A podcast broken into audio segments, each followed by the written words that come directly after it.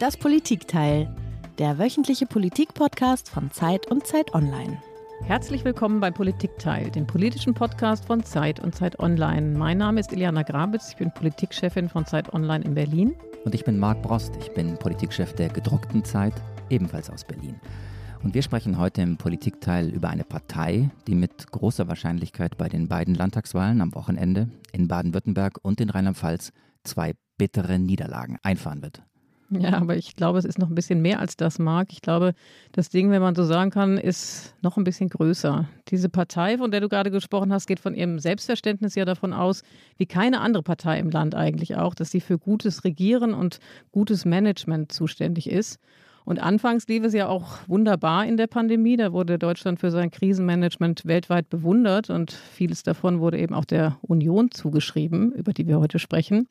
Und das hat sich allerdings inzwischen total geändert. Und ich glaube, wenn man sieht, was los ist in der Union seit Wochen, dann kann man sagen, Corona hat nicht nur die Schwächen des Landes offengelegt, also was Versäumnisse in der Digitalisierung, im Gesundheitswesen oder im Bildungswesen anbetrifft, sondern eben auch die inhaltliche Schwäche der CDU, oder?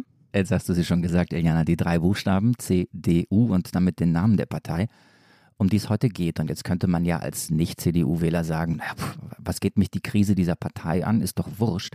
In einer Demokratie kommen und gehen Parteien und nach 16 Jahren Merkel-Regierung ist es vielleicht auch nur gut, wenn die CDU mal wieder in die Opposition muss. Aber dem würde ich entgegenhalten, die Krise der CDU geht auch Nicht-CDU-Wähler was an, denn sie hat Folgen für das Parteiensystem, für die Gesellschaft und am Ende womöglich auch für die Demokratie. Und deswegen reden wir heute darüber, denn die Zutaten dieser Krise, die Ursachen dieser Krise, die sind gefährlich weit über die CDU hinaus. Und die Folgen der Krise, die sind es auch.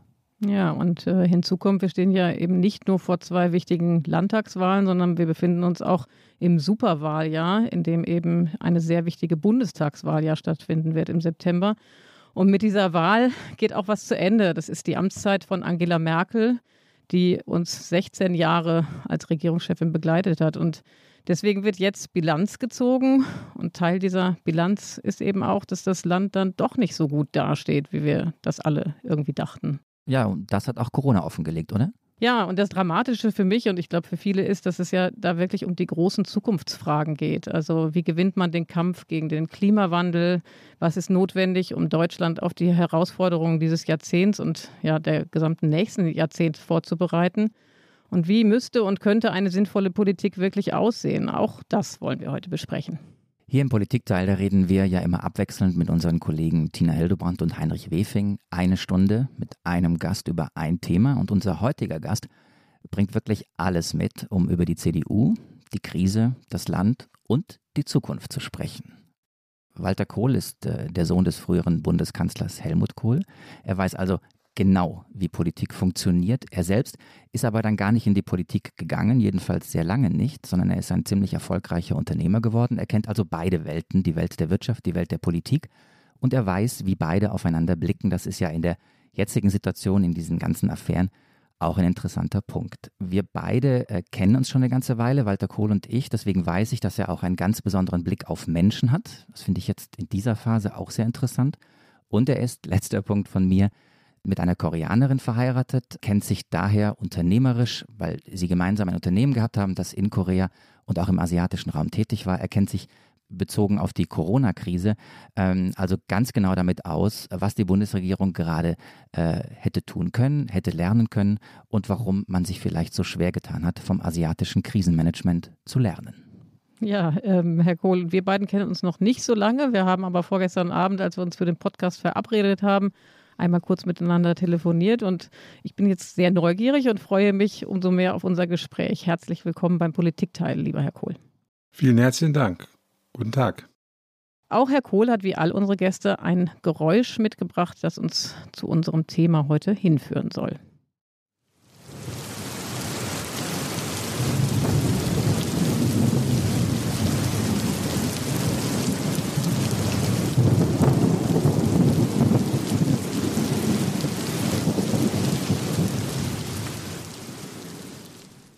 Ja, äh, Herr Kohl, was hat es damit auf sich? Erklären Sie mal.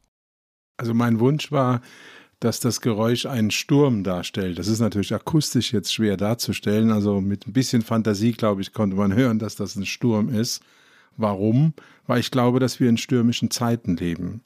Und zwar aus unterschiedlichen Blickwinkeln oder äh, aus unterschiedlichen Dimensionen heraus. Wir leben einmal durch die Corona-Krise natürlich aktuell eine ganz große Herausforderung, klar. Aber wir haben auch, ich nenne es mal grundsätzliche Stürme, weil wir in disruptiven Zeiten leben. Digitalisierung, Globalisierung, äh, das Thema Klimawandel, was ich aber noch breiter fassen würde in Richtung Ökologie und Nachhaltigkeit, Überbevölkerung in der Welt, aber auch Sicherheitsrisiken, Stichwort Putins Russland. Das heißt, wir sind wie Segler letztlich aufgerufen, mit stürmischen Winden umzugehen und unser Schiff sicher auch durch diese Gewässer und diesen Sturm zu, zu führen, zu fahren. Ja, Sie sprechen von diesen unsicheren Zeiten und den Stürmen. Das wird das Thema unseres Gesprächs sein, äh, mit Blick auf die CDU, aber auch eben mit Blick auf die ganz großen Themen, wie Sie eben gesagt haben.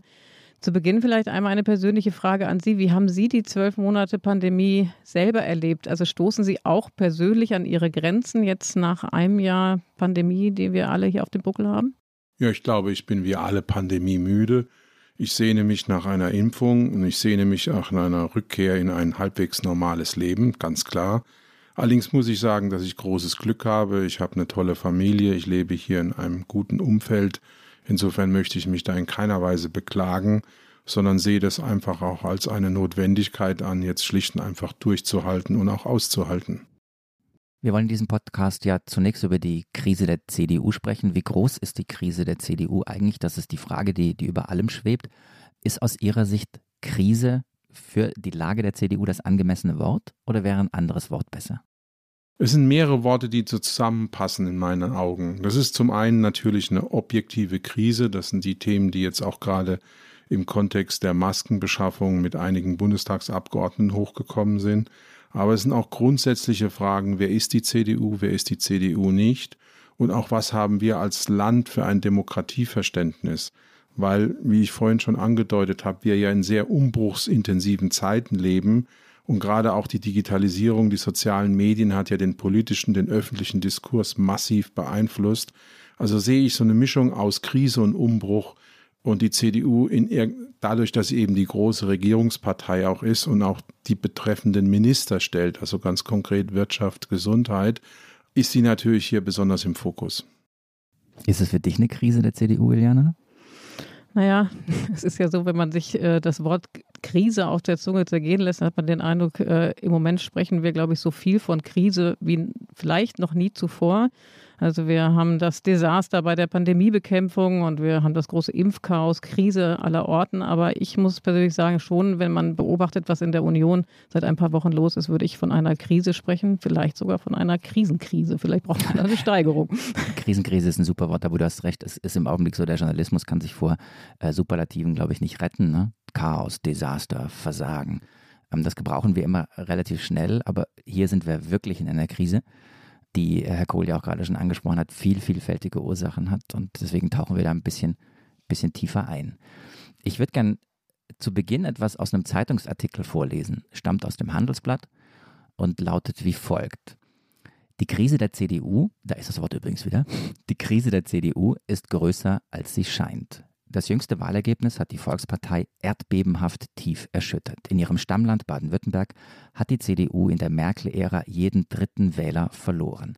Ein Wähleranteil von 27 Prozent markiert das schlechteste Ergebnis der Geschichte. Auch im Heimatland Helmut Kohls in Rheinland-Pfalz sackt die CDU auf historische Tiefstwerte ab. Eine Analyse der Adenauer Stiftung warnt, dass man inzwischen sogar in der Stammwählerschaft einbreche. Es gebe überdurchschnittliche Verluste bei Älteren, Katholiken, Selbstständigen und Landwirten. So, es war ein langes Zitat, liest sich ein bisschen wie ein Artikel aus dem März 2021. Herr Kohl stammt aber aus dem Jahr 2016, also war die Beschreibung der Lage bei der letzten Landtagswahl. Deswegen hat Iliana wahrscheinlich gerade Krisenkrise auch gesagt, weil es sich irgendwie so ein bisschen angehäuft hat. Saloppe Frage für ein ernstes Thema. Warum ist die CDU so auf den Hund gekommen? Die CDU hat aus meiner Sicht eine unglückliche Entwicklung genommen in den letzten Jahren, und zwar die Entwicklung hin zu zu viel situativer Beliebigkeit und zu wenig Grundsätzlichkeit. Das haben wir ja in unseren Gesprächen in der Vergangenheit schon thematisiert. Das habe ich in meinem Buch Welche Zukunft wollen wir thematisiert. Und ich bin der Meinung, konservativ sein an sich ist weder schlecht noch gut. Die Frage ist, wie ich es auskleide. Und die Menschen müssen klar wissen, für was steht eine Partei. Und für mich zum Beispiel, das ist eine subjektive Sicht, wäre eine CDU dann richtig, wenn sie klar für eine marktwirtschaftliche Ausrichtung steht, aber mit zwei wichtigen Worten vorne dran, sozial und ökologisch, also eine ökologisch-soziale Marktwirtschaft. Wenn sie in der Sicherheitspolitik sicherstellt, dass wir eine funktionierende Landesverteidigung, Stichwort Bundeswehr, NATO haben, wenn sie weiterhin sicherstellt, dass wir in den wesentlichen Innovationsfeldern mit an der Spitze sind, weil konservativ heißt ja auch innovativ. Konservativ heißt nicht bewahren, sondern die wichtigen Dinge, die sich erprobt haben, die erprobt worden sind, zu behalten und in die Zukunft zu schauen. Und nehmen wir mal Beispiele aus der Vergangenheit. Ich erinnere jetzt mal an Franz Josef Strauß, bewusst jemand nicht aus der CDU, der gesagt hat, wir brauchen ein europäisches Luftfahrtunternehmen, der sich hier für Airbus engagiert hat und der gesagt hat, München braucht einen neuen Flughafen, den er durch gegen enorme Widerstände durchgesetzt hat. Was ich damit zeigen will, ist, Innovation und konservativ müssen einen Einklang finden. Und wenn die Leute wissen, es gibt No-Go-Areas für eine CDU, dann werden sie sie auch wählen. Und Sie haben das Beispiel Rheinland-Pfalz gebracht. In Rheinland-Pfalz, das ist ja auch das Bundesland, aus dem ich komme, hat die Sozialdemokratie mit Malu Dreyer natürlich eine sehr starke Persönlichkeit. Und da sehen wir das nächste Thema. Starke Personen ziehen Wähler an und die SPD im Bund ist ja in einem ganz anderen Zustand in den Prozenten wie die SPD in Rheinland-Pfalz. Wie kann das sein? Das sind eben auch starke Persönlichkeiten. Das gleiche sehen wir mit Herrn Kretschmann in Baden-Württemberg. Also sind diese zwei Elemente, die Personen und natürlich die klare Programmatik, die auch in stürmischen Zeiten, da kommen wir zum Anfang unseres Podcasts, eingehalten wird. Ich würde gerne eine wichtige Frage äh, gleich auch zu Anfang stellen, weil die womöglich einigen unserer Hörerinnen und Hörer jetzt kommt oder in den Sinn kommt, da wir anfangen, sehr tief über diese Krise der CDU zu sprechen. Sie sind der Sohn des früheren Bundeskanzlers Helmut Kohl. Und man könnte, ähm, wenn man sie nicht so gut kennt wie wir, vermuten, naja, der Walter Kohl, der nutzt jetzt äh, diese Stunde, um über die CDU zu sprechen, um eine Abrechnung mit Angela Merkel hier hinzulegen. Das ist es aber nicht. Warum ist es so nicht? Das müssten Sie einmal sagen. Ja, erstens mal haben Sie mich eingeladen und ich nicht mich selbst eingeladen. Das ist schon mal ganz wichtig. Sie haben es ja gesagt. Und zum Zweiten bin ich absolut gegen ein Bashing von Leuten. Und äh, warum bin ich dagegen? Machen wir es konkret an der Pandemie fest. Wie die Pandemie kam, waren wir alle unvorbereitet. Alle. Und da kann man auch meiner Meinung nach einzelnen Verantwortungsträgern, ob das jetzt eine Bundeskanzlerin ist oder ein Bundesminister, per se mal keinen Vorwurf machen. Die komplette westliche Welt war nicht vorbereitet. Dann kann man natürlich diskutieren, warum waren wir nicht vorbereitet, aber das lassen wir. Es ist ja auch vieles richtig gemacht worden, Stichwort Konjunkturpakete und ähnliche Themen. Es ist auch viel schief gelaufen. Was wir meiner Meinung nach erreichen sollten, ist, wir sollten die Diskussion entgiften wir sollten uns nicht an persönlichen Dingen abarbeiten, sondern wir sollten das in den Vordergrund stellen, was wichtig ist, nämlich das Lernen aus der Krise und ganz wichtig, auch das Lernen aus den Strukturproblemen und Herausforderungen, die wir haben. Und was mir, und jetzt sage ich mal was Kritisches zu Teilen der Medien, nicht gefällt, ist, dass es eben schick ist, auf Leute einzuprügeln und dass sich wenn man jetzt mal die Zahl der Minuten oder der Zeilen, die mediale Berichterstattung inzwischen hat, nur sehr minimal mit den strukturellen und den grundsätzlichen Themen und den auch dabei notwendigen Antworten beschäftigt. Das heißt, wir haben so eine Aufregerökonomie und der, der sich am besten aufregt, hat die meiste Aufmerksamkeit. Und das finde ich ist ein ganz großes Thema. Dass wir, und da werden wir jetzt sicherlich gleich dazu kommen, gewisse äh, Fehleinschätzungen hatten, dass Fehler passiert sind, das ist klar. Und dann muss eben auch zu den Fehlern gestanden werden und Fehler dürfen nicht weggebürstet werden, was nämlich Glaubwürdigkeit kostet. Sie reden, äh, Herr Kohl, von der Aufregerökonomie und haben da auch Kritik an den Medien geübt. Das äh, kann man sicherlich auch äh, sehr gut so verargumentieren. Jetzt ist ja häufig von dem Staatsversagen die Rede da nochmal nachgefragt, weil Sie sagen, man muss ja auch die Fehler beim Namen nennen. Ist mhm. Staatsversagen das angemessene Wort für die Situation, in der wir jetzt uns gerade befinden, mit Blick auf das Versagen in der Pandemie oder auf, die, auf den Umgang mit der Pandemie? Oder würden Sie ein anderes wählen? Also Staatsversagen ist deshalb für mich nicht das richtige Wort, weil wir leben ja nicht in Somalia oder in Libyen, wo der Staat objektiv versagt hat. Was wir aber haben, ist ein Projektversagen. Und das ist für mich eine andere Ebene. Wenn wir jetzt zum Beispiel ganz konkret äh, die Situation heute vor einem Jahr, wir sind jetzt quasi auf den Tag genau ein Jahr in der Pandemie, da wurde natürlich das Problem komplett kleingeredet, insbesondere von Jens Spahn, nach dem Motto, wir haben ein tolles Gesundheitssystem und es wird schon nichts passieren. Dann kam die nächste Aussage, wir brauchen keine Masken, Masken sind ja schädlich sogar. Und dann kam der Maskeneinkauf, der komplett in die Hose ging in weiten Teilen insbesondere im Open-House-Verfahren. Und dann muss man eben sagen, das sind projektspezifische Punkte, die dann aber auch die Frage stellen, inwieweit sind wir als Staat in der Lage, situativ, schnell und konsequent zu halten, handeln oder brauchen wir immer eine Riesenbürokratie und sonstige Maschinerie, die angeworfen werden muss. Also in Amerika nennt man das das Stand-up and Go. Das heißt, die Fähigkeit, aus dem Stand heraus zu reagieren, eine Krise als solche zu akzeptieren und zu sagen, wir lassen jetzt schlicht und ergreifend mal auch Regularien außer Kraft, weil es brennt. Klassiker, das ist ja auch in den Medien äh, hervorgehoben worden, war ja Helmut Schmidts Reaktion in der Flutkatastrophe in Hamburg, wo er eben gesagt hat, wir brauchen Hubschrauber von der Bundeswehr oder von der NATO und es ist mir völlig wurscht, ob das jetzt gegen irgendwelche Regularien verstößt. Und meine Meinung ist, wenn wir eine solche Krise haben, die ja auch jeden Tag einen bis mehrere Flugzeugabstürze an Todesopfern fordert, das muss man sich mal vorstellen. Ne? Jeden Tag stürzt ein Jumbo ab und mindestens so viele Menschen sterben, oft mehrere Jumbos. Dann muss es auch möglich sein, dass der Staat schnell und konsequent reagiert und dass wir nicht alle auf jede detailbürokratische Ausführung schauen. Aber wie erklären Sie sich das? Das ist jetzt extrem spannend. Wir sind in einer Herausforderung. Sie haben vorhin, das fand ich auch richtig gesagt, ähm, wir waren alle nicht wirklich vorbereitet und konnten uns die Dimension nicht vorstellen. Aber nach einem Jahr Pandemie ist ja einiges klar geworden. Und was Sie jetzt angemahnt haben, ist entschlossenes Handeln. Wie erklären Sie sich als Unternehmer, der auf die Politik blickt, aber eben auch als jemand, der politische Strukturen kennt und mhm. auch politische Entscheidungen mitbekommen hat? Wie erklären Sie sich das? Woher kommt das? Das hat viel mit Führung zu tun. Das hat viel damit zu tun, wie ich ein Problem angehe. Gehe ich ein Problem führen von vorne an oder gehe ich ein Problem finden von Konsens an? Und wenn es kritisch ist und wenn in Anführungszeichen der Sturm bläst, kann ich eben nicht alle Taskforce, Arbeitskreise und so weiter und so fort äh, erstmal arbeiten lassen. Da muss ich schnell handeln. Ich gebe Ihnen ein Beispiel aus der persönlichen Vergangenheit unserer Familie.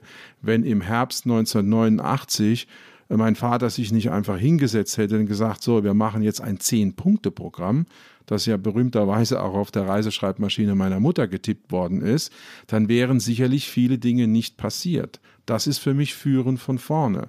Und das ist auch das, was Menschen, also Bürger in dem Fall, Bürger und Bürgerinnen meiner Meinung nach mit Selbstverständlichkeit verlangen in einer Krise. Denn dafür haben wir Regierung, dafür haben wir Autoritäten. Und ich finde auch Autoritäten wichtig und richtig, in der richtigen Dosierung natürlich, in einer Krisensituation. Wenns Haus brennt, diskutiere ich auch nicht mit der Feuerwehr, sondern sage einfach, macht. Und das ist genau das Problem, was ich in der Pandemie immer wieder erlebt habe, was dann überspitzt zu einem Staatsversagen ausgerollt wurde, was meiner Meinung nach falsch ist oder überzogen ist, dass eben keine klaren Entscheidungen gefällt worden sind. Und ich gebe Ihnen ein Beispiel. Wir haben im April und Mai Unmengen Masken bekommen. Warum konnte man die nicht schlicht und ergreifend, was weiß ich, für Zehnerpack für ein Euro über die Discounter verkaufen? Die sitzen in jedem Dorf. In jedem Dorf gibt es Supermärkte, die haben Warenwirtschaftssysteme, die haben alles komplett da. Und dieses, dieses Denken jenseits der eigenen Dimension, das hat mir hier enorm gefehlt. Zweites Beispiel, wenn ich ein Unternehmen wie BioNTech äh, unterstütze, was völlig richtig war in der Impfstoffentwicklung, und es ist ja ein Research-Unternehmen, dann kann ich doch nicht von dem gleichen Unternehmen mit einer solchen Größenordnung erwarten, dass die eine Weltklasse-Leistung parallel hinbringen in der Produktion. Da muss man doch mal überlegen im Sommer, wie kriegen wir die Produktion gehandelt? Was müssen wir tun? Zur Not macht der Bund eine, äh, eine eigene GmbH auf und kauft schlicht und einfach Produktionseinheiten und, und sagt, okay, wir setzen hier ein Interimsmanagement ein und wir ziehen ein Maximum an Produktion durch. Und das ist für mich der Punkt, der einfach in vielen Punkten auch dann bei den Menschen zu, zu Missverständnissen und zu Sorge geführt hat, dass man gemeint hat, es wird nicht geführt. Es gibt keine Autorität, die die Sache in der Hand hat war vor dem Hintergrund, Sie haben gesagt, mehr Führung wagen. Gerade in der Krise ist das wahnsinnig wichtig. Jetzt ähm, nach meiner Beobachtung war das ja immer so oszillierend. Also man hat geführt und dann hat man immer wieder versucht, die äh, Ministerpräsidenten natürlich einzubinden, die Parlamente einzubinden, um natürlich auch eine ähm, äh, quasi die Akzeptanz seitens der Bevölkerung zu bekommen für die harten Einschnitte, die man vornehmen musste. Ist das im Nachhinein gesehen ein Fehler gewesen, dass ähm, man eben auch immer den Konsens mit den Ministerpräsidenten der Länder gesucht hat? Nein, das ist kein Fehler. Die Frage ist für mich auf einer anderen Ebene. Können wir uns eine rechtliche Struktur erlauben, wo ja Gesundheitsthemen föderal, sprich in den jeweiligen Ländern oder Regionen aufgehängt sind, wenn wir eine Pandemie haben? Das ist ja ein in sich logischer Kurzschluss in meinen Augen. Und die Problematik ist, wir haben ein Jahr Pandemie. Es ist offensichtlich, dass wir in einer föderalen Struktur im Angesicht oder in der Lösungsnotwendigkeit einer solchen Pandemie große Reibungsverluste haben, auch völlig unterschiedliche Perspektiven. Ein Land Mecklenburg-Vorpommern hat eine ganz andere Touristikdimension wie zum Beispiel Hessen oder sowas. Das heißt, hier muss doch irgendwann auch mal klar sein, wir können nicht endlos viele Runden drehen, sondern wir müssen dann einfach mal sagen, okay, für die Zeit dieser Pandemie setzen wir gewisse Dinge außer Kraft. Wir setzen zum Beispiel außer Kraft, dass Entscheidungen in einem breiten Konsens gefällt werden müssen, weil es nicht geht. Sie können in einer Krise nicht endlos viele Rücksprachen halten. Also ich als Unternehmer weiß, wenn es hart auf hart gekommen ist, musste ich, beziehungsweise meine Frau und ich in dem Fall, weil wir beide die Führungskräfte, die Gesellschafter waren, wir mussten vorangehen, wir mussten unser Risiko auch nehmen, persönliches Risiko um dann eben durch diese stürmischen Gewässer durchzukommen. Und das hat man meiner Meinung nach viel zu wenig getan. Und das zweite Thema ist, wir haben viel zu wenig Vernetzung zwischen den Institutionen. Also für mich stellt sich das so dar, dass es an zwei Dingen mangelt, zwei Begriffe, die Sie direkt und indirekt jetzt äh, benutzt haben. Das eine war mangelnde Führung und das andere ist, äh, es fehlt an Mut. Ja. Mut und Entschlossenheit oder Entschiedenheit, ähm, die eine Krisensituation verlangt. Jetzt hat die CDU sich ja immer besonders auf die Fahnen geschrieben, dass sie zwei Dinge gut kann. Das haben wir in der Anmoderation, Eliana hatte es, glaube ich, gesagt, schon erwähnt. Gutes Regieren und gutes Management. Und gutes Management bedeutet eben auch gutes Krisenmanagement. Wie konnten ausgerechnet der CDU diese Managementfehler unterlaufen? Das kann ich Ihnen nicht beantworten, weil ich nicht Teil der Entscheidergruppe bin und die Innensicht nicht kenne. Ich kann nur als Bürger, als Beobachter von außen sagen, dass eben eine Vielzahl von Fehlentscheidungen und Fehleinschätzungen äh, passiert ist und dass gerade im Bereich des Bundesgesundheitsministeriums der Eindruck entsteht, dass die Fehler immer die anderen machen. Und das finde ich problematisch. Ne? Wenn wir jetzt ein Impfproblem haben, dann ist es ein Länderproblem. Wenn die Beschaffung der Impfstoffe nicht funktioniert, ist es ein Industrieproblem. Ja? Wenn wir jetzt in Bonn jede Menge am Landgericht äh, Prozesse äh, haben wegen der Maskenbeschaffung, dann sind die bösen Lieferanten schuld. Das sind immer die anderen schuld. Und das ist für mich ein Führungsproblem. Wenn ich führe, übernehme ich Verantwortung, dann nehme ich auch Verantwortung für das, was schiefgelaufen ist. Und es ist ja ohne weiteres zu argumentieren. Ich kann ja sagen, Leute, in der Situation war die, war die Sachlage so, ich hatte so und so viele Stunden Zeit zu entscheiden und ich habe mich entschieden. Ich würde sagen, die allermeisten Leute werden das verstehen. Aber das ist ja nicht passiert. Und da sage ich einfach, haben wir ein grundsätzliches Problem. Das Zweite, was ich ansprechen möchte, Aber das ist, ist ganz interessant, wenn ich da kurz ja. einhaken darf, weil das, ich weiß nicht, wie es dir geht, Iliana, du sprichst ja auch viel mit Unternehmern und hast als Politikchefin auch, auch viel mit Politikern zu tun. Mir ist dieses Thema Verantwortung in der Krise jetzt in den letzten Wochen sehr häufig untergekommen. Also als Kritik an äh, Entscheidern, an, an, als Kritik an Kabinettsmitgliedern, ähm, dass niemand mehr bereit sei, Verantwortung zu übernehmen äh, auch politische Verantwortung. Mir hat ein Unternehmer gesagt, wann ist eigentlich das letzte Mal ein Politiker zurückgetreten aus politischer Verantwortungsübernahme und nicht, weil er bei der Doktorarbeit Fehler gemacht hat. Ist das so eine Stimmung, Herr Kohl, die, die Sie in der Unternehmerschaft auch hören, dass zu wenig Verantwortung übernommen wird? Ja, ja. Wobei wir müssen das Wort Verantwortung hier nochmal, glaube ich, qualifizieren. Ich bin der Meinung, dass wenn Menschen Verantwortung übernehmen und wenn Fehler passieren, dass das nicht automatisch ihr, ich sage es jetzt mal, politisches Todesurteil überspitzt sein darf, weil jeder muss und darf Fehler machen.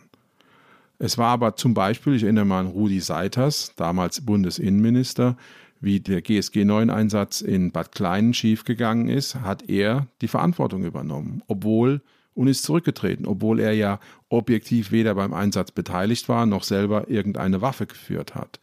Und das ist natürlich eine andere Dimension damals gewesen, auch eine andere Form der Politikkultur in meinen Augen.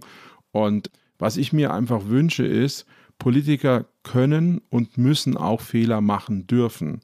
Und wir müssen so fair sein, ihnen das zugestehen.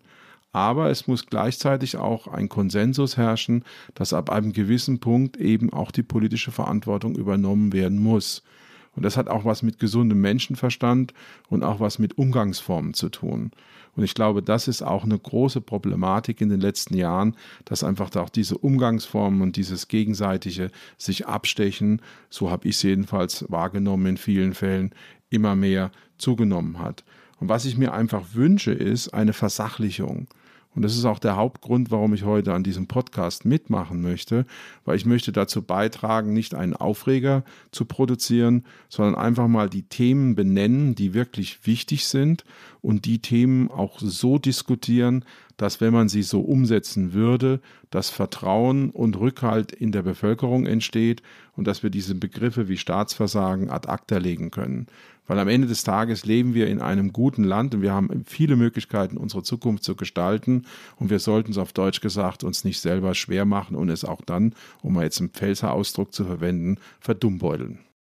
Sie haben gesagt, Sie möchten ein bisschen gegen die Aufregung sprechen und haben auch eine Lanze dafür gebrochen, dass Politiker Fehler machen können dürfen. Diese Woche, jetzt würde ich an dieser Stelle gerne nochmal den Bogen schlagen zu der aktuellen Debatte um die Union, gab es jede Menge Aufregung und jede Menge Fehler sind auch offenkundig geworden, mhm. wenn wir eben an die äh, Korruptionsaffäre, den Korruptionsskandal um die Maskenbeschaffung denken und die Bundesabgeordneten, die sich daran bereichert haben.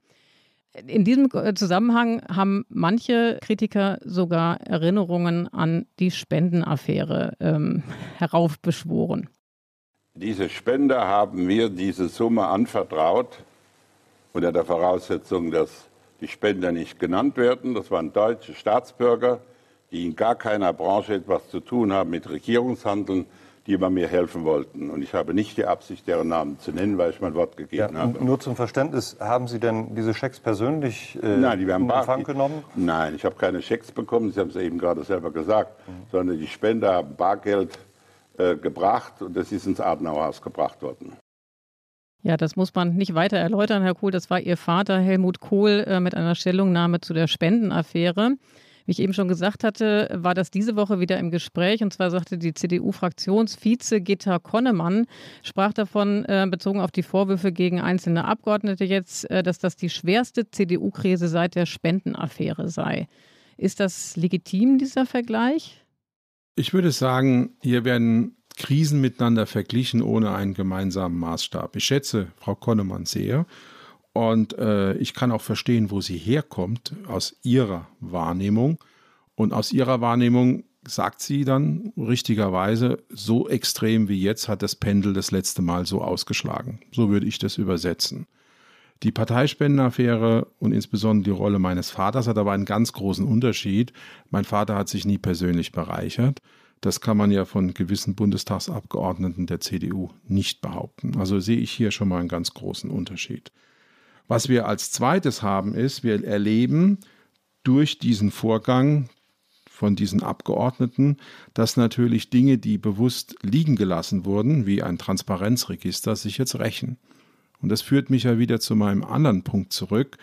Dinge, die wir aufschieben und die wir erledigen müssen, ob das jetzt sachpolitische Themen sind wie die Digitalisierung oder eben auch Themen wie ein richtig funktionierendes Transparenzregister, holen dich irgendwann ein.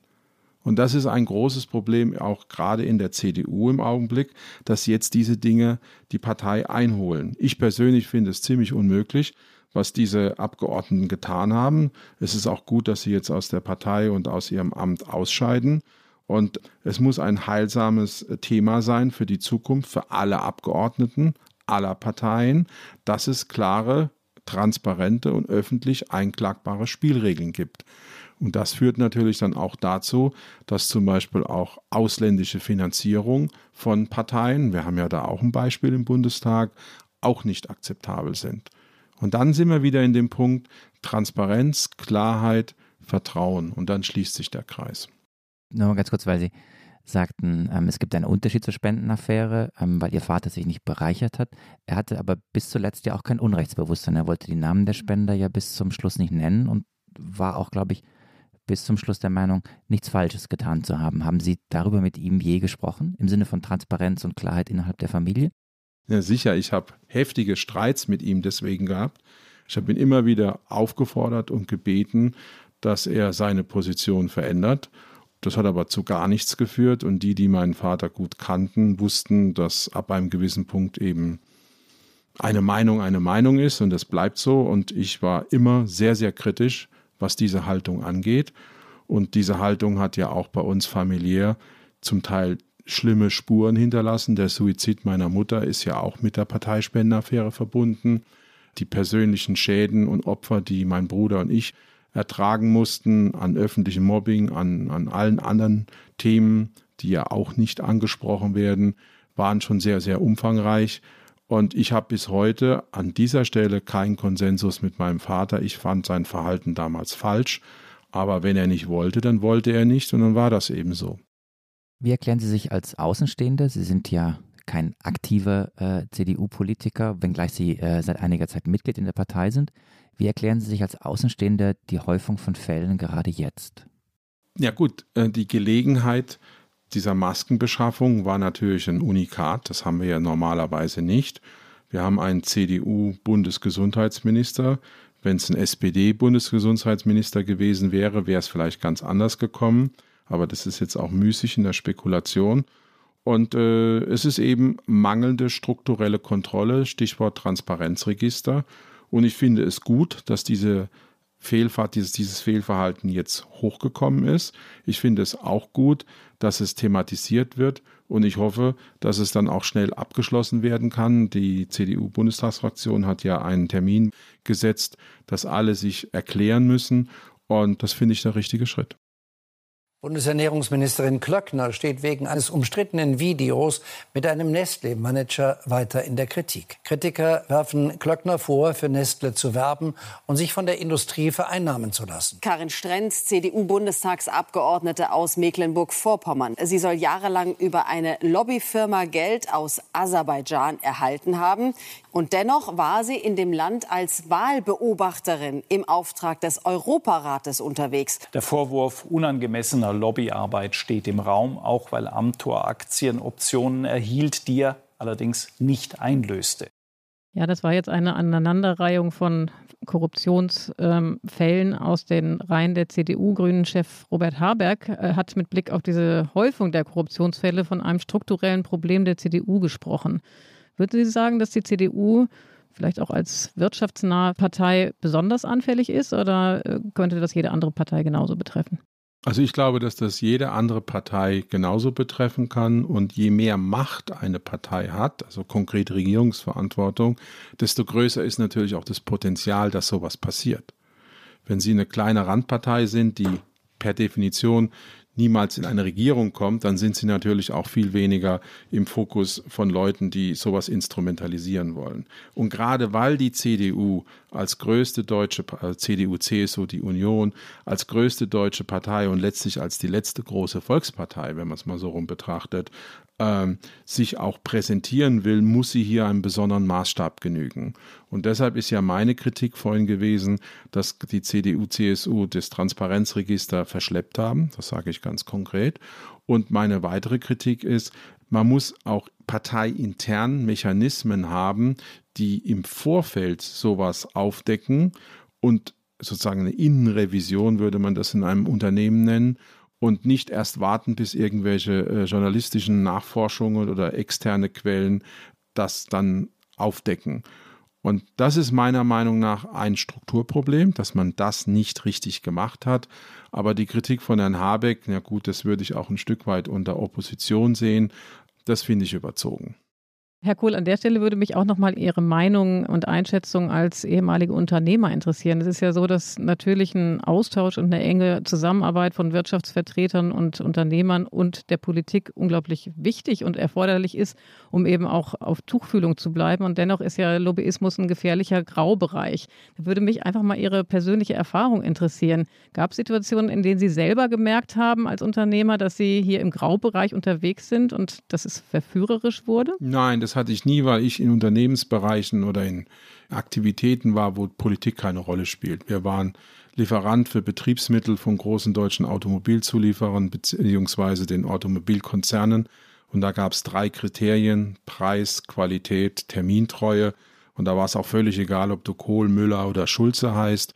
Und das war ein beinharter Verdrängungswettbewerb. Wir mussten uns über Qualität, Preis und Liefertreue immer wieder neu qualifizieren und wir haben Auditierungen gehabt zur Technik und das war nie ein Thema. Also man bräuchte im Abgeordnetengesetz, das teilweise etwas unklar ist, noch einmal eine Klarstellung, ähm, dass die Tätigkeit als Abgeordneter sehr, sehr scharf zu trennen ähm, ist von ähm, ja, einer Nebentätigkeit. Wir müssen unbedingt dahin kommen, dass es verboten wird, dass Abgeordnete bezahlte Lobbytätigkeit machen dürfen. Es wäre auch sehr, sehr wichtig, also viele Abgeordnete oder zumindest einige Abgeordnete sind als Berater oder auch als Anwälte tätig. Ähm, auch da können Interessenkonflikte entstehen. Da brauchen wir sehr viel mehr Transparenz. Wir müssen wissen, ähm, wer sind denn die Klienten? Da brauchen wir klarere Angaben, ähm, um Interessenkonflikte auch zu entdecken. Ja, das war Imke Dirsen von Lobby Control mit einigen Forderungen, wie man eben die Moral vielleicht wiederherstellen kann. Reicht das Ihrer Ansicht nach aus? Also am Ende geht es ja auch darum, eben die Moral tatsächlich wiederherzustellen, also das Wohlverhalten der Politiker in irgendeiner Weise zu garantieren. Kann man das überhaupt? Das äh, sieht man ja in der Wirtschaft mit dem Corporate Governance Codex, dass es am Ende eigentlich vor allen Dingen immer bei Appellen bleiben kann, oder? Ja, das Thema Moral ist natürlich ein sehr schwieriges, weil es dann schnell zur Moralkeule wird muss man sehr aufpassen. Und die, die die Moral predigen, sollten dann auch selber moralisch sein. Und das ist dann die nächste Frage, ob das der Fall ist. Aber zurück zu der Aussage aus dem Einspieler eben. Wir erleben hier eine Situation, dass wir eine Abwägung treffen müssen. Auf der einen Seite soll das Parlament ein Spiegel der Gesellschaft sein. Da sind wir, glaube ich, alle einer Meinung. Ne? Absolut. So, ja. Auf der anderen Seite, wenn das, was die Dame in der Form gesagt hat, umgesetzt wird, können Freiberufler, Handwerker, Unternehmer nie ins Parlament, weil es nicht geht. Ne, ich bin jetzt ein Handwerker, habe hier zum Beispiel ein großes Baugeschäft. Machen wir es mal ganz praktisch. Ne? Und jetzt sage ich wunderbar, ich gehe für, es ist völlig egal, welche Partei, Grüne, CDU, FDP, äh, auf die Liste und ich will ins Parlament. Und dann hat dieser Mensch im Parlament eine wieviel Stunden Woche, muss sich komplett aufreiben, hat auch hohe familiäre Belastung, das können Sie mir glauben. Das habe ich lange genug erlebt. Und gleichzeitig darf er sich um die Firma, die er ja dann im Zweifelsfall aufgebaut hat, 100% nicht kümmern. Wie soll das funktionieren? Also es ist unheimlich leicht, solche Forderungen zu stellen, ich sage jetzt mal im abstrakten Raum, aber wenn man sich auf die Lebensrealität von Menschen einstellt, dann ist es eben nicht mehr so eindeutig. Und wir brauchen hier ein sowohl als auch. Es ist natürlich offensichtlich, dass gewisse Dinge nicht gehen, da brauchen wir, glaube ich, gar nicht drüber diskutieren. Aber jetzt sozusagen ins andere Extrem zu verfallen, dann kann ich nur noch Menschen im Parlament haben, die entweder so viel geerbt haben, dass sie nie wieder arbeiten müssen, oder die einen Beamtenstatus haben, wo sie auf Deutsch gesagt vier, acht oder wie viele Jahre frei machen können und gesichert wieder in ihren alten Job zurückkehren. Das heißt, diese Einseitigkeit der Diskussion wird auch nicht zu einem Ziel führen. Und am Ende geht es um eine gesunde Abwägung und es geht darum, und das ist für mich ein ganz einfaches Prinzip, was ich mal als Controllingleiter in einem großen Unternehmen, das auch, wie ich reingekommen bin, Probleme hatte, entwickelt habe. Ich habe gesagt, alles, was du tust, muss ich jederzeit ans schwarze Brett hängen können. Schlagartig war das Problem geklärt. Da brauchen wir keine großen Register und irgendwas, sondern wir brauchen einfach nur das Verständnis, wenn ich etwas tue, dann muss ich das ans schwarze Brett hängen können. Und ich glaube, das wäre vielleicht ein pragmatischer Ansatz, um mal in eine lösungsorientierte Diskussion zu kommen und nicht einerseits Dinge zu verlangen, die unrealistisch sind und auf der anderen Seite Dinge blockieren aus Angst, wir haben keine gute Lösung. Das schwarze Brett, äh, Herr Kohl, ist der wunderbare äh, Übergang und die wunderbare Überleitung zu einer kleinen Rubrik, die wir hier. Ähm, Iliana, du musst jetzt lachen. Also ich bin, Ahnst du, in welche Richtung ich absolut, das jetzt drehe? Ich bin immer, immer wieder überrascht, was du für neue Herleitungen hinbekommst. Das ist super. Also wir haben eine, wir haben eine kleine Rubrik ähm, hier bei uns äh, im Politikteil, die heißt Flop 5. Da geht es darum, äh, die fünf Klischees ans schwarze Brett dieses Podcastes zu hängen. Die fünf Klischees, die man äh, nicht mehr hören will, die einem so richtig auf den Keks gehen. Wie gesagt, das ist das schwarze Brett des äh, Politikteils. Und deswegen jetzt an dieser Stelle die Rubrik.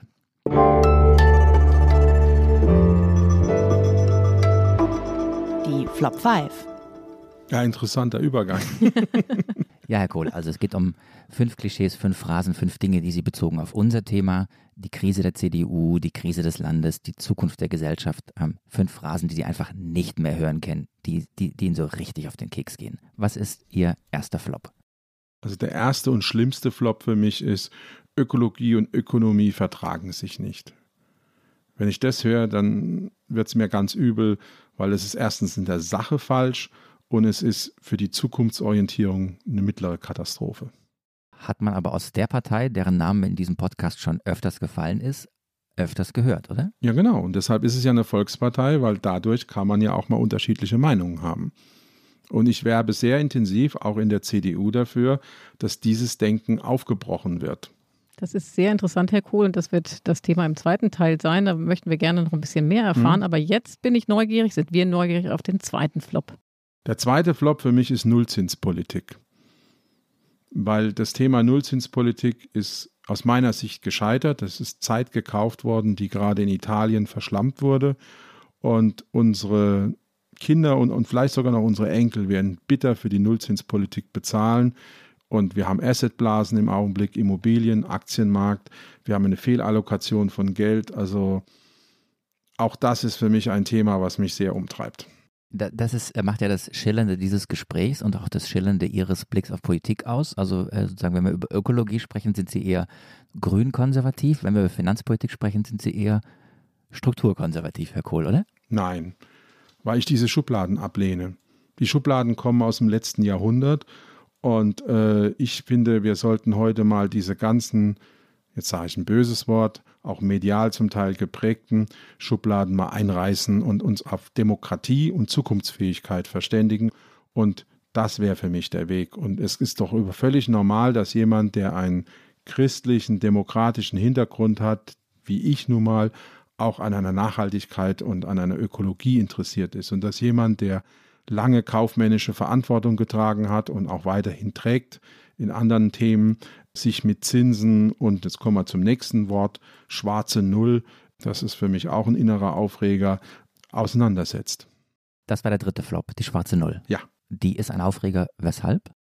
Weil die schwarze Null hat einen hohen Preis, der nicht sichtbar ist. Das ist der Preis des Kaputtsparens, Stichwort Bundeswehr, Stichwort Infrastruktur, aber auch Gesundheitswesen, wie wir es jetzt ja erlebt haben im Bereich äh, oder im Kontext der Pandemie.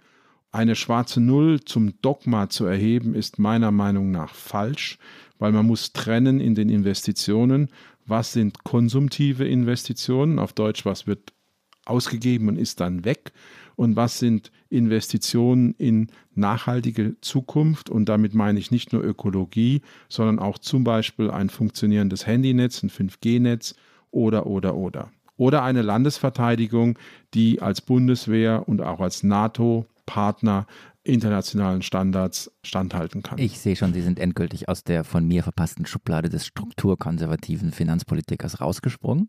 Ähm, Gott sei das Dank, Ist, das ne, kann- vielleicht, es gab sie wahrscheinlich nie, aber zu unserer Rubrik gehört ja auch, dass man so ein bisschen mal versucht, nochmal ein paar Schubladen zu öffnen. Mhm. Ja, dann weiter. Nummer vier, Taskforce. Weil der Begriff Taskforce ist für mich das Neudeutsche für Arbeitskreis. Und da gibt es ja diesen Karlauer, wenn ich nicht weiter weiß, gründe ich einen Arbeitskreis. Ich bin für Task Force, aber dann muss da auch eine Force hinten dran stehen und nicht vor allen Dingen Task. Und das ist das, was ich in den letzten Zeiten oft beobachtet habe, dass es eben dann im Kreis gedreht wird. So, jetzt wollten wir ja eigentlich nicht über Personen sprechen und kein Bashing betreiben, aber die Frage liegt jetzt auf der Hand der Kohle und ich muss sie stellen. Ja. Was ging Ihnen als erstes durch den Kopf? Ganz ehrlich, als erstes, als Sie gehört haben, dass die Schnelltest-Taskforce aus Herrn Scheuer und Herrn Spahn besteht? Da war mein erster Gedanke, hoffentlich geht das gut. Freundlich ausgedrückt. Sehr diplomatisch. Nein, ich meine, da kommen wir ja in das Thema Projektmanagement rein. Das ist mein ursächliches Gebiet als Unternehmer. Wir waren immer in Projektorganisationen, sprich Projektunternehmen. Projektmanagement hat gewisse Spielregeln, gewisse Erfahrungswerte. Und gerade jetzt kommen wir wieder auf das Thema Handlungsfähigkeit des Staates. Der Staat muss beides können in seiner Struktur, in seiner Verwaltung. Er muss in der Lage sein, kontinuierlich zu verwalten. Das sind also die ganz normalen Tätigkeiten. Aber er muss auch die Fähigkeit haben, in einer Krise in ein konsequentes Projektmanagement umzuschalten, situativ. Und dabei gesellschaftliche Ressourcen aufzunehmen und zu lösen oder einzubringen, besser gesagt. Was meine ich damit? Wenn wir zum Beispiel so und so viele hundert Millionen oder gar Milliarden Masken bestellen, dann hat es keinen Sinn, dass die in irgendwelchen Lagern rumliegen, sondern was wir brauchen ist, wir brauchen einen Verteilmechanismus, wir brauchen Projektmanagement. Und dann sollten wir nicht aufs Geld gucken, weil das ist ja verrückt, an Masken zu sparen. Im Sinne von, eine Apotheke gibt dann drei oder fünf Masken raus und dann gibt es dann sechs Euro dafür, für die Apotheke. Da kann ich nur den Kopf schütteln. Sondern wir haben ja Distributionssysteme im Einzelhandel. Wir haben Discounter, wir haben Unternehmen, die flächendeckend Drogeriemärkte, die Republik versorgen. Wo bleibt da die Schnittstelle? Wo bleibt da die Fähigkeit zu sagen, Leute, wir haben jetzt ein Versorgungsproblem und dieses Versorgungsproblem lösen wir gemeinsam und dann gucken wir auch in dieser Situation nicht aufs Geld, das sage ich ganz bewusst. Warum? Weil es doch verrückt ist, an Masken zu sparen und gleichzeitig Unternehmen, die notleidend sind, weil es die Pandemie in der Form gibt, mit Milliardenbeträgen zu stützen. Und das ist ein Prioritätenthema, das ist ein Projektmanagement-Thema und das ist ein ganz konkreter Vorwurf, den ich mache, dass eben in verschiedenen Bundesministerien Projektmanagement nicht beherrscht wird. Also das heißt in der Nutshell, wir brauchen mehr Force als Taskforce und brauchen einfach mehr Führung. Man merkt ihre Leidenschaft bei der Thematik und merkt da, glaube ich, auch sehr gut, wie ihr äh, Unternehmergeist dadurch schimmert bei den Antworten. Ähm, ihr fünfter Flop, Herr Kohl. Ja gut, wenn ich jetzt mit der Zeit spreche und Herr Prost hat es mir ja schon in den Mund gelegt im Vorgespräch, dann habe ich meinen den Lieblingsbegriff alternativlos. Ist klar, der muss ja kommen, sonst wären Sie enttäuscht. Warum sage ich das? Es gibt immer Alternativen. Ich sehe das anders. Alternativlos ist für mich ein Totschlagargument. Es ist auch ein Stück weit, ich sage es jetzt mal ganz bewusst, unehrlich, weil es ja die eigene Meinung allen anderen überstülpt. Wenn die Aussage ist, ich sehe keinen anderen Weg, dann bin ich dabei. Aber alternativlos hat ja so eine Art objektiven Charakter nach dem Motto, es geht nichts anderes. Und da habe ich ein Problem mit.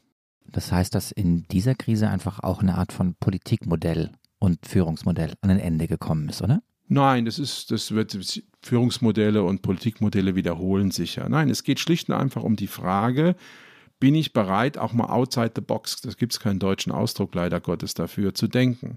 Die Engländer haben zum Beispiel die Impfkampagne durch Unternehmer managen lassen. Und die Erfolge geben ihnen ja recht.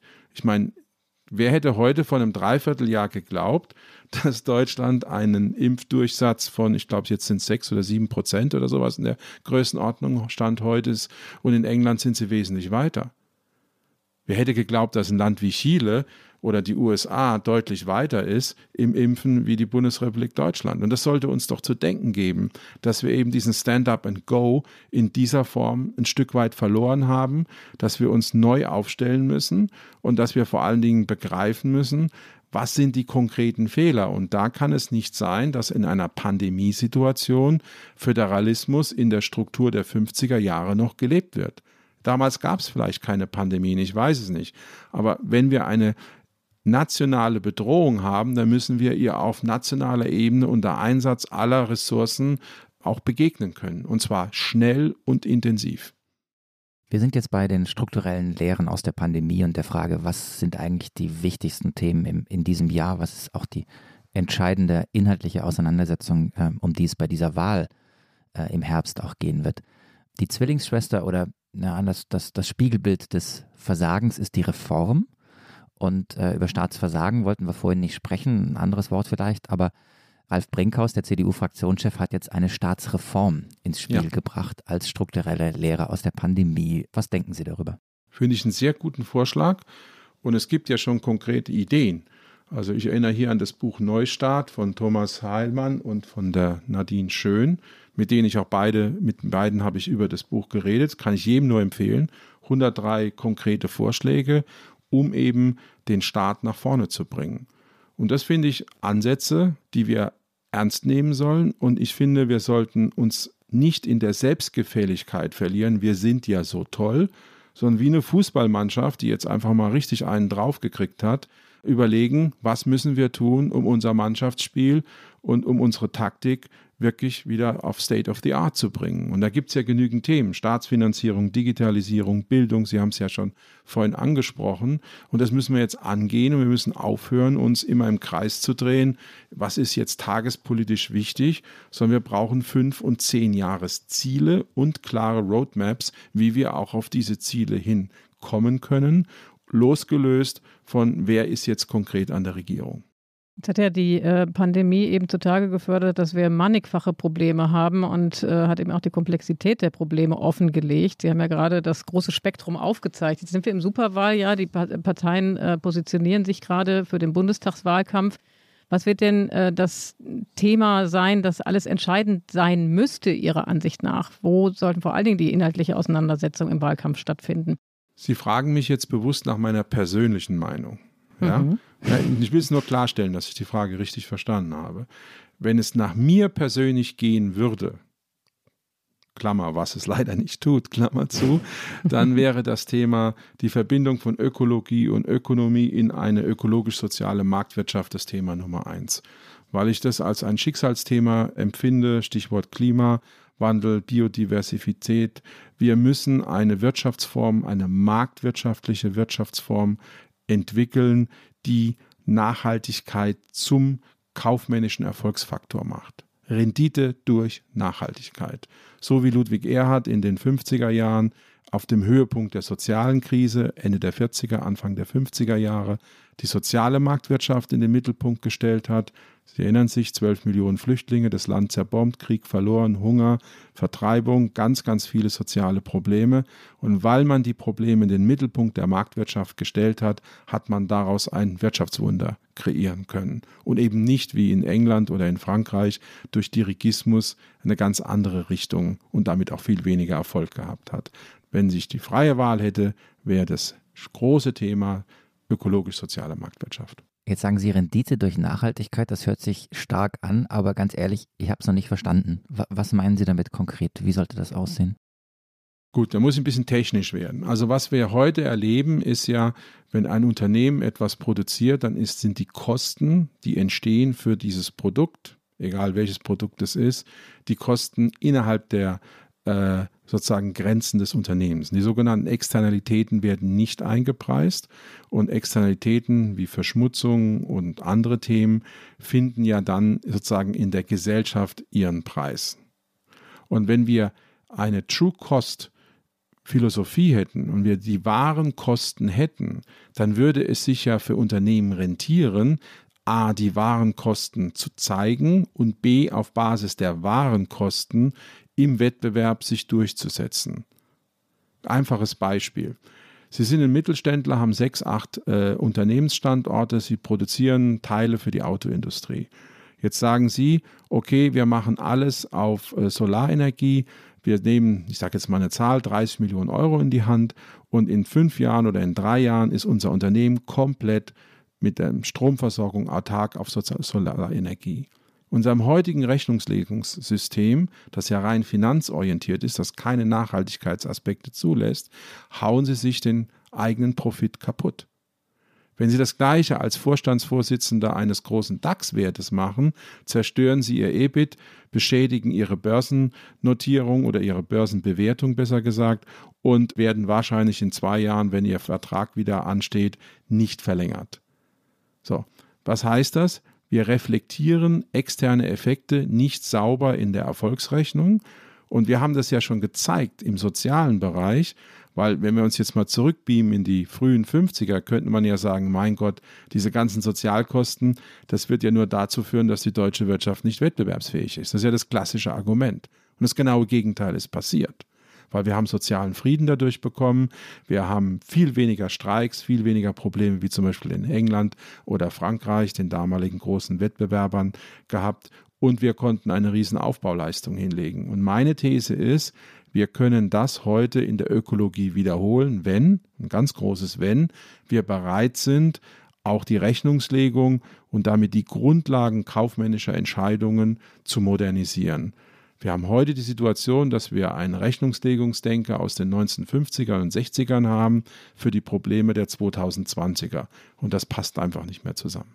Das ist ja super spannend. Haben Sie diesen, diese Idee einmal in der Politik eingespeist? Und wenn ja, wie war die Reaktion? Ja, ich bin in einer ganzen Reihe von äh, Gesprächskreisen und jetzt, um Ihre Schubladendenke noch zu unterstützen, lieber Herr Prost, ich bin im Grünen Wirtschaftsbeirat genauso aktiv, wie dass ich mit CDU-Politikern spreche oder mit Personen aus der FDP, weil ich der Meinung bin, alle demokratischen Parteien sollten das Gleiche in diesen Grundsatzthemen wollen.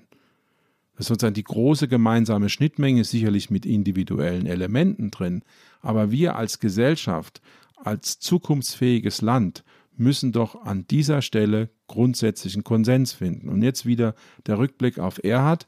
Erhard hatte ja zwei Gegenspieler am Anfang. Konrad Adenauer und die SPD ist ja auch eine interessante Konstellation. Die SPD hat dann im Godesberger Programm sich davon abgewendet, gegen die soziale Marktwirtschaft zu sein. Und Adenauer hat irgendwann begriffen, damit gewinne ich Wahlen, da war er auch dafür. So. Und meine These ist, ich klar, ich bin jetzt in der CDU und ich bin auch persönlich in der CDU verankert. Aber das heißt doch nicht, dass die gleichen Ideen von anderen demokratischen Parteien nicht aufgenommen und auch nach vorne getragen werden können. Haben Sie denn den Eindruck, Sie laufen da offene Türen ein, ähm, wenn es darum geht, so Incentives sich auszudenken, damit die Wirtschaft tatsächlich nachhaltiger wird und dass eben Ökonomie und Ökologie kein Widerspruch mehr sein müssen? Haben Sie den Eindruck, der Boden ist da oder äh, versickert das alles jetzt auch vor dem Hintergrund der akuten Pandemie, Krisenbekämpfung? Das ist die eine Frage. Und die zweite, ähm, bei welcher Partei haben Sie den Eindruck, sind die Türen am weitesten geöffnet für Ihre Ideen? Also mein Eindruck ist, dass es ganz unterschiedlich ist, mit wem man spricht. Das ist keine Frage von Parteien, es ist eine Frage von Menschen. Es gibt Leute, die sagen, wow, das ist richtig interessant. Und es gibt andere, die sagen, das kann ich mir überhaupt nicht vorstellen. Im Augenblick tun sich die Parteien, die in der Opposition sind, leichter damit, weil sie natürlich auch freier im Denken und freier in der Handlung sind. Aber ich habe jetzt den Prozess erst vor einigen Monaten angefangen und ich hoffe, dass wir da noch deutlich weiterkommen. Es gibt auch eine ganze Reihe von Mitstreitern, mit denen ich da zusammenarbeite, Gott sei Dank. Und wir werden sehen, was die nächsten Monate bringen, weil es ja noch eine zusätzliche Dimension gibt. Das ist der Green Deal in der EU. Der ist ja auch jetzt am sich entwickeln und da muss auch dann der notwendige Pragmatismus her, dass es eben kein dirigistisches Instrument wird, nach dem Motto, wir müssen das tun, sondern dass es letztlich die Grundlage dafür setzt, dass wir Erfolg durch Nachhaltigkeit zum Geschäftsmodell auch der europäischen Wirtschaft machen.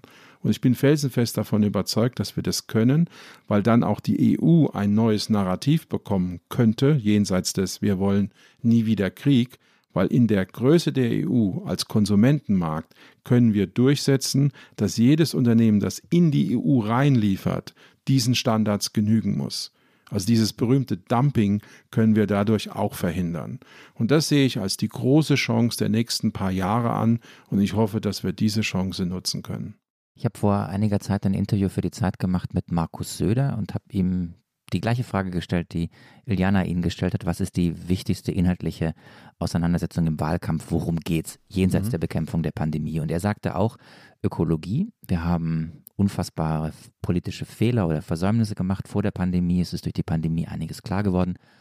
Und dann sprach er in diesem Interview fast so, als wäre er Robert Habeck oder Annalena Baerbock. Jedenfalls äh, war, war das sehr grün. Dann gab es zwei Reaktionen. Die eine Reaktion war, ähm, ja, das ist natürlich irgendwie jetzt alles äh, Feigenblatt, weil die CDU und die CSU im Bereich Ökologie so viele Fehler gemacht haben. Das sei reine Wahlkampfrhetorik. Das fand ich nicht, weil man ja auch einmal sagen kann, auch als Politiker, wir haben Fehler gemacht, ich habe verstanden, von nun an anders. Die zweite Frage war aber ganz äh, interessant und die würde ich Ihnen gerne auch nochmal stellen. Woran kann ich als Bürger denn sehen, dass es die CDU oder die CSU, die Union mit der Ökologie in diesem Jahr wirklich ernst meint? Indem sie es in Gesetze und in Maßnahmen umsetzen. Ganz einfach. Woran merke ich als Bürger, dass Regierung agiert, indem es mich betrifft? Das fängt zum Beispiel damit an, dass wir mal sagen, was sind denn die Ziele, die wir in der Nachhaltigkeit erreichen wollen? Ist das Paris 2015? Was konkret wann? Und dann nächste Frage ist, wie können wir Unternehmen Unterstützung geben, sich auch in ihrer Geschäftsmodellsentwicklung auf diese Ziele einzustellen? Was gibt es an Benchmark? Was gibt es an Best Practice? Wieso sind, nehmen wir mal jetzt auf der Ebene der großen Konzerne, Unternehmen, die, ich gehe jetzt mal in anderen Bereichen, Digitalisierung, fortschrittlich sind, so an der Börse bewertet und traditionelle Unternehmen haben für jeden Euro Gewinn eine viel niedrigere Börsenbewertung. Das sind doch Punkte, die wir einfach mal aufgreifen müssen, weil die resultieren ja auch in Arbeitsplätze, die resultieren in soziale Sicherheit. Ich komme zum Beispiel aus Ludwigshafen, das ist die Stadt der BSF. Wenn Sie sich den BASF-Aktienkurs der letzten 15 Jahre anschauen, dann ist er alles andere als ein Outperformer vom DAX, höflich ausgedrückt.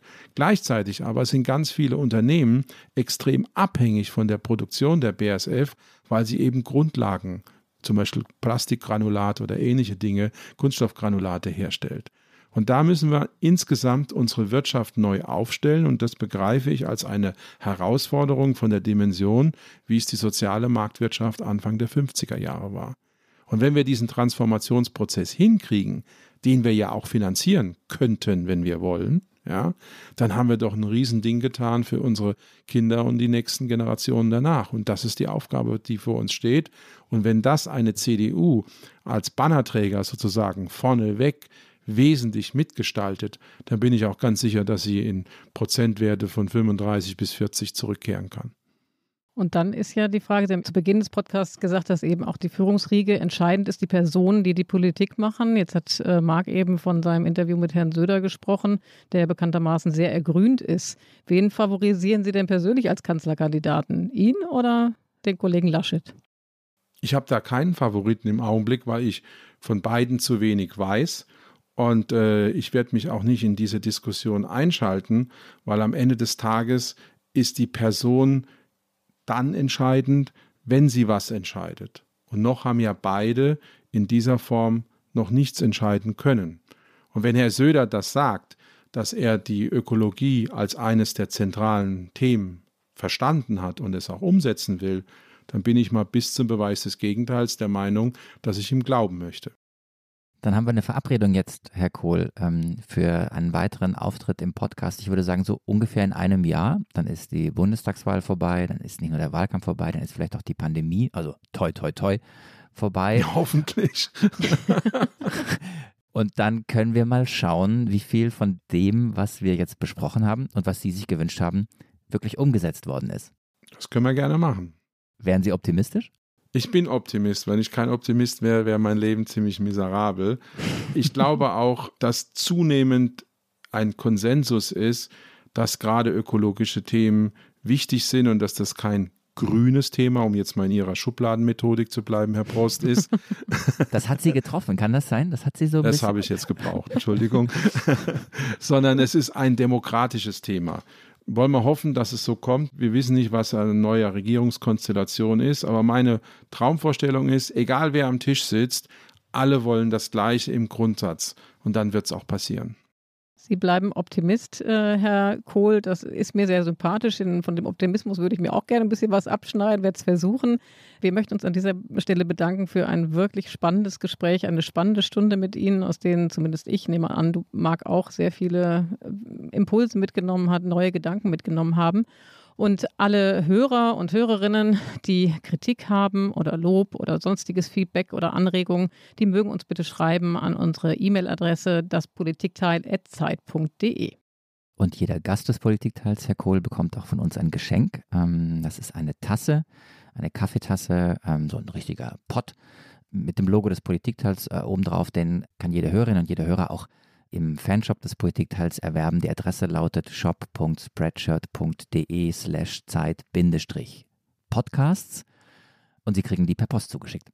Genau, und ähm, in der kommenden Woche sind wieder unsere beiden Kollegen Tina Hildebrand und Heinrich Wefing an dieser Stelle da und werden ein interessantes Gespräch führen.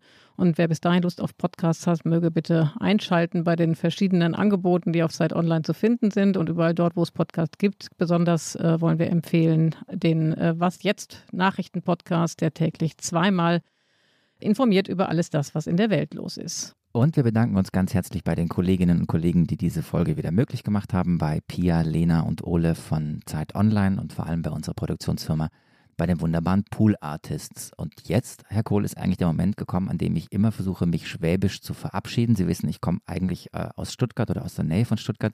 Iliana hat mir aber verboten, in diesem Podcast schwäbisch zu schwätzen. Deswegen frage ich sich, wie sagt man eigentlich Tschüss auf Pfälzerisch? Aller Tschüss. Außerdem ist es pfälzisch, nicht pfälzerisch. Ah. Dann habe ich zwei Dinge gelernt. Nicht in Schubladen stecken und äh, landsmannschaftliche Dinge richtig aussprechen. Aller Tschüss macht's gut. Das wäre jetzt richtig gut pfälzisch, ne? Dann sagen wir auch aller Tschüss, oder? Aller Tschüss finde ich auch gut. Aller Tschüss. Aller Tschüss. Dann wünsche ich Ihnen alles Gute. Machen Sie es gut. Bleiben Sie gesund. Danke. Tschüss. Sie auch. Tschüss.